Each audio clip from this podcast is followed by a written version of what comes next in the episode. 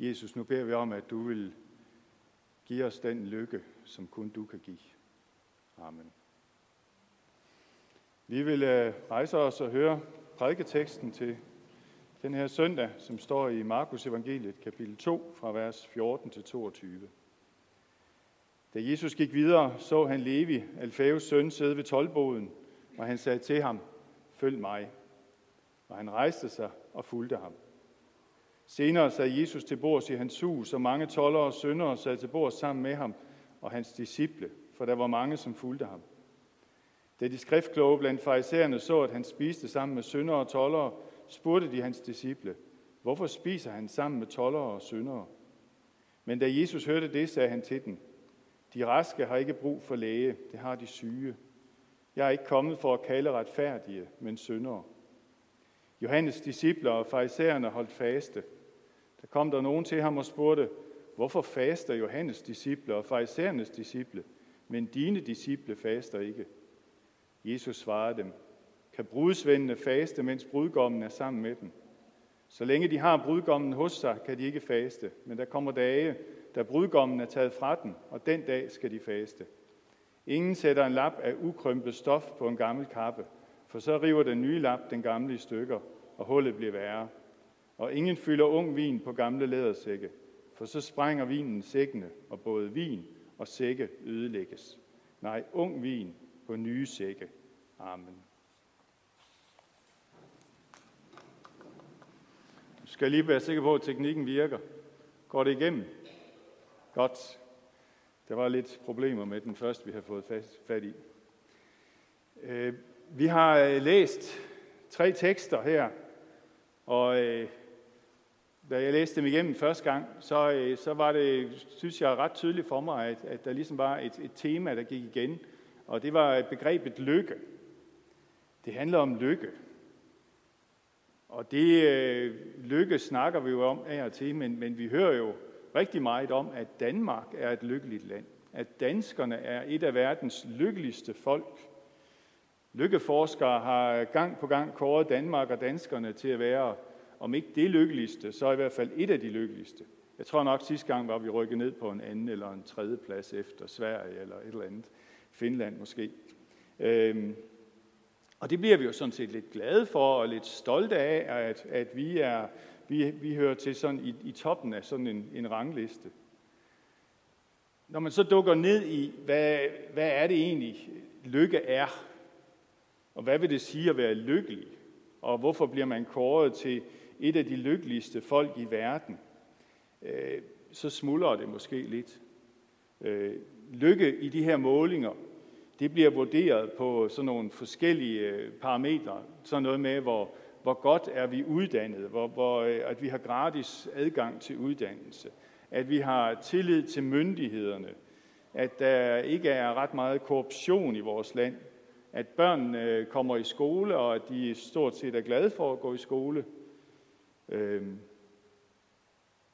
Og så tænker man, er det, øh, er det lykke? Er det parametre for lykke? Øh, er det de rigtige målepunkter, når vi skal finde ud af, hvad lykke egentlig er?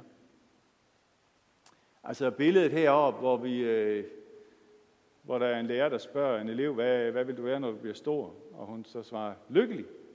Øh, så tænker vi alle sammen, yes, det er jo det, vi godt kunne tænke os alle sammen. Men spørgsmålet er, hvad er lykke for noget? Er det, er det en, er det en uh, umiddelbar, spontan følelse? Eller er det en uh, grundtilstand hos os? Når man laver de der målinger, så tror jeg, man prøver at måle en grundtilstand. Prøver at måle og sige, hvad er det ikke bare sådan lige et eller andet nu og her, men faktisk noget, der, der er blivende. Øh, hvis man sådan spørger danskerne, hvad lykke er, så, øh, så, så er der mange af dem, der siger, at lykke det rimer på hygge. Og hygge er vi jo også verdensberømt for, fordi at det er jo et, et ord, som ingen andre har. Øh, og der er heller ingen, der kan definere, hvad hygge er.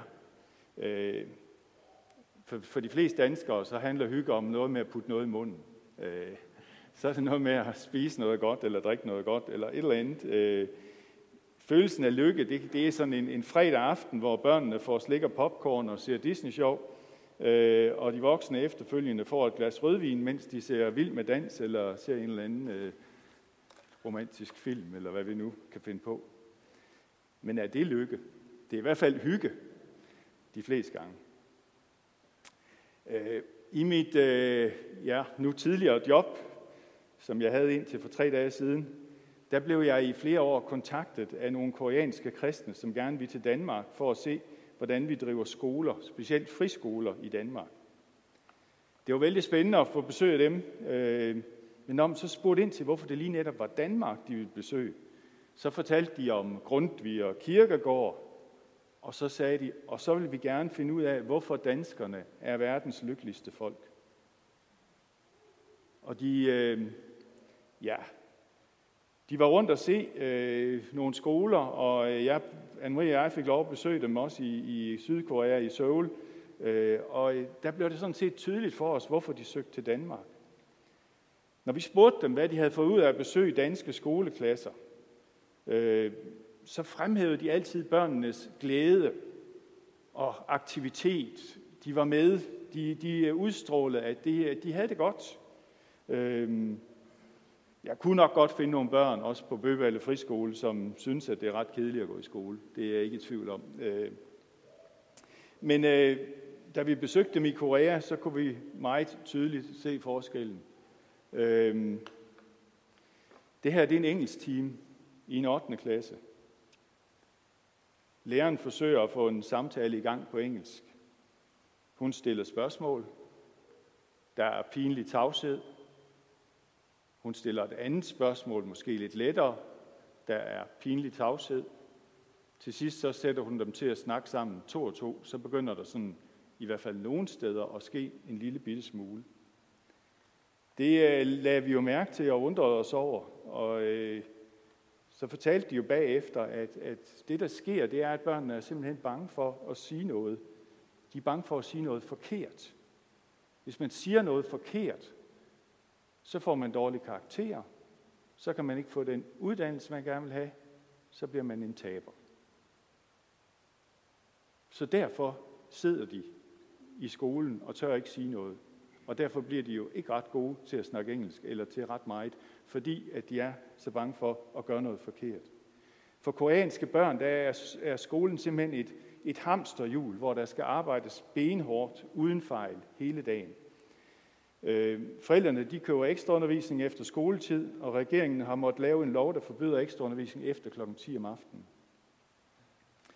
Øh, og som deres viceundervisningsminister sagde til os, da vi mødte ham, og vi ved godt, at forældrene bryder den der lov hele tiden. Derfor er det ikke sjovt at være barn i Korea. Derfor har de faktisk den største selvmordsrate blandt skolebørn i hele verden. Så kan man jo godt kigge lidt på Danmark, og hvad der sker i Danmark med 12-talspiger og unge, der har, syg, der har det psykisk dårligt, og, og hvad der sker der, og sige, at er vi på vej derhen også? Er vi ved at sætte noget over styr som, som det lykkeligste folk? Det var lidt en omvej for at komme ind på begrebet lykke. Men det var for at sige, at lykke er altså ikke at stræbe efter de højeste stillinger, efter den store rigdom, efter prestige, efter magt, efter anerkendelse. Skal vi se der. Øhm, Svend Brinkmann siger det sådan, hvis vi gør lykken til noget, vi skal stræbe efter, er den svær at fastholde. Altså, vi, kan ikke, vi, vi får ikke noget ud af at stræbe efter lykke, fordi vi kan ikke holde fast i den. Det er ikke, det er ikke noget, vi bare kan tage. Og det er jo meget godt sagt, og det skal jeg vende tilbage til. Men hvad er lykke så? Bibelen har jo nogle helt andre bud på, hvad lykke er. Og det er derfor, jeg synes, de der tre tekster, som øh, vi har læst i dag, øh, som på en eller anden måde handler om lykke, er, er rigtig gode. Og specielt den første, og lad os prøve at kigge på den, så hvad der står der. Øh, salme 40 først. Altså lykkelig i Bibelen er jo ofte oversat med salig. Og salig, jamen det er jo så noget, hvor man, hvor man tænker, jamen det er jo en tilstand. Det er jo, det er jo noget, der ikke bare sådan lige er, er øh, her og nu. Det er noget, der var ved. Øhm. Men de her fem udsagn, som er her, fra salme 40, der er der først øh, et, et udsagn, der hedder, jeg satte mit håb til Herren. Stoler på ham. tager ham ind i mit liv. Det er det, jeg gør. Det er det, jeg skal gøre. Fordi læg mærke til, at de andre udsagn, der er der, det er noget Gud, han gør. Herren hører mit råb. Herren sætter min fod på en klippe. Herren lægger en ny sang i min mund. Det er jo det fantastiske. Det er, at det jeg gør, det er, at jeg vender mig til Gud og sætter mit liv til ham, og så sker der nogle ting. Så hører han mig, så sætter han min fod på en klippe, så jeg kan være tryg, så lægger han en ny sang i min mund. Og derfor kan salme 40 jo slutte med den der fantastiske sætning. Lykkelig den mand, der tager sin tilflugt til Herren. Det handler ikke om at stræbe. Det handler om at hvile. Og det tror jeg er nøglen i dag til at snakke om lykke. Det handler ikke om at stræbe, det handler om hvile. Judas brevet. Opbyg jer selv på den hellige tro øh, og bede i helligånden. Og lige bevar jer selv i Guds kærlighed. Hvad er det, jeg skal gøre? Jamen, jeg skal jo øh, jeg skal søge Guds ord. Jeg skal søge Guds nærvær. Øhm, tag tid til at være sammen med ham, hvile hos ham, læse, synge, bede. Det er det, jeg kan gøre. Det er det, som Judas brevet øh, handler om. Og så sker der faktisk noget her, fordi så får vi, nogle, så får vi to andre perspektiver på det, på det med lykken. Øh, det ene her, hvor Herre Jesu Kristi barmhjertighed fører jer til et evigt liv. Igen, det er Guds kærlighed, der fører os. Det er Gud, der handler. Og hvad er det, han giver os? Han giver os et perspektiv. Han giver os et, et fremtidsperspektiv, et evighedsperspektiv. Hvis du ved, hvor du skal tilbringe din evighed, så kan der falde ro over dig. Så kan du hvile. Så behøver du ikke stræbe.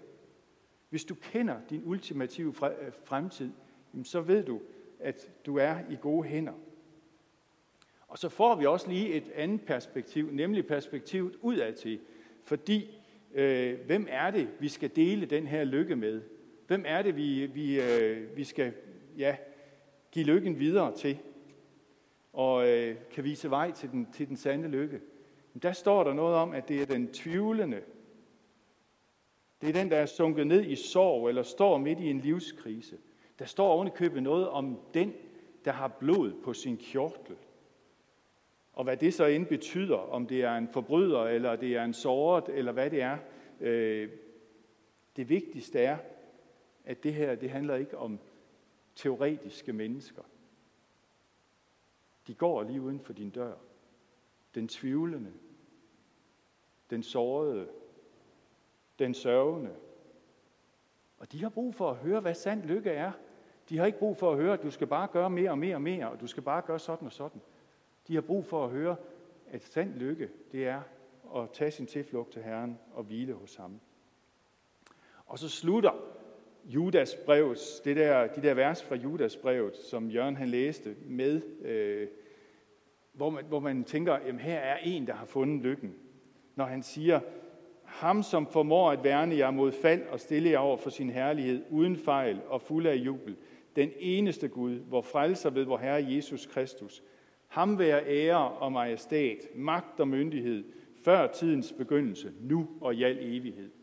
Sådan en lovprisning kan man komme med, når man dybt i sit hjerte hviler hos Gud og føler, at her, her hører jeg hjemme, her har jeg lykken. Og så kommer vi til dagens prædiketekst. Øh, og bare rolig, Sten andre.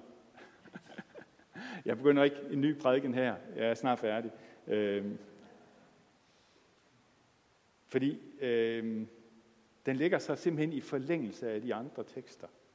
Det er en, en tekst om, om øh, Levi, der bliver kaldet ved tolvboden, og, og et, et opgør med farisæerne om faste og sådan nogle ting.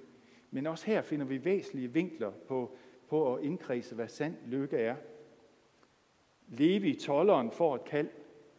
Følg mig. Og han rejser sig, og han følger Jesus. Så enkelt er det at blive kristen. Så enkelt er det. Han skulle ikke først fremvise en ren straffeattest, eller skrive under på, at han aldrig mere vil gøre noget forkert, eller at han vil gøre sådan og sådan. Jesus kaldte ham, og så fulgte han Jesus. Og Jesus understreger sit kald ved at have måltidsfællesskab med ham og hele hans hus. Og da farisæerne de brokker sig over det her, hvad får de så at vide? Så får de at vide, at Jesus han er kommet ikke for at kalde retfærdige, der ikke kan se, at de har brug for ham, men han kalder på syndere, der godt ved, at de ikke kan finde vejen, ikke kan finde lykken i sig selv eller i deres egen stræben. Og så kommer der så en diskussion om, om faste. Øh, det vil jeg ikke bruge meget tid på her, men gerne tale mere om en anden gang. Men lige her bliver det igen et spørgsmål om præstation eller hvile. Farisæernes opfattelse af faste var, at det var noget, man skulle gøre. Og Jesus siger til dem, jamen prøv at høre, faste, det kan I gøre, når jeg er væk. Det, det, er ikke noget, det er noget, I kan gøre, hvis I har brug for at komme ned i dybden og brug for ro omkring jer til at finde, den, til at finde sandheden. Vi lever jo ikke øh, med Jesus konkret og fysisk gående rundt i Hedensted og her omkring os. Derfor har vi også brug for faste. Vi har brug for at mødes, vi har brug for at være stille og finde ind til det, som virkelig betyder noget. Jeg tror måske, at coronatiden har lært os lidt. Jeg tror, vi øh, måske har set, at det er godt at sætte farten lidt ned. At øh, de fællesskaber, vi har været vant til, at de faktisk var gode, og at vi savner dem.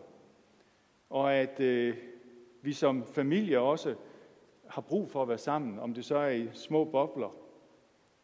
Jeg tror, vi skal tage noget af det med os fra coronatiden ind i den kommende tid, og også der øh, prøve at finde den der hvile og det der pauser, den der tid, der er, hvor man får lov til at, at øh, finde ind til det egentlige. Også når tingene igen bliver mere normalt. Men indtil da, så vil vi glæde os over, at, synd, at sand lykke, som der står, det er at tage sin tilflugt til Herren. Lykkelig den mand, der tager sin tilflugt til Herren. Intet mere og intet mindre. Amen.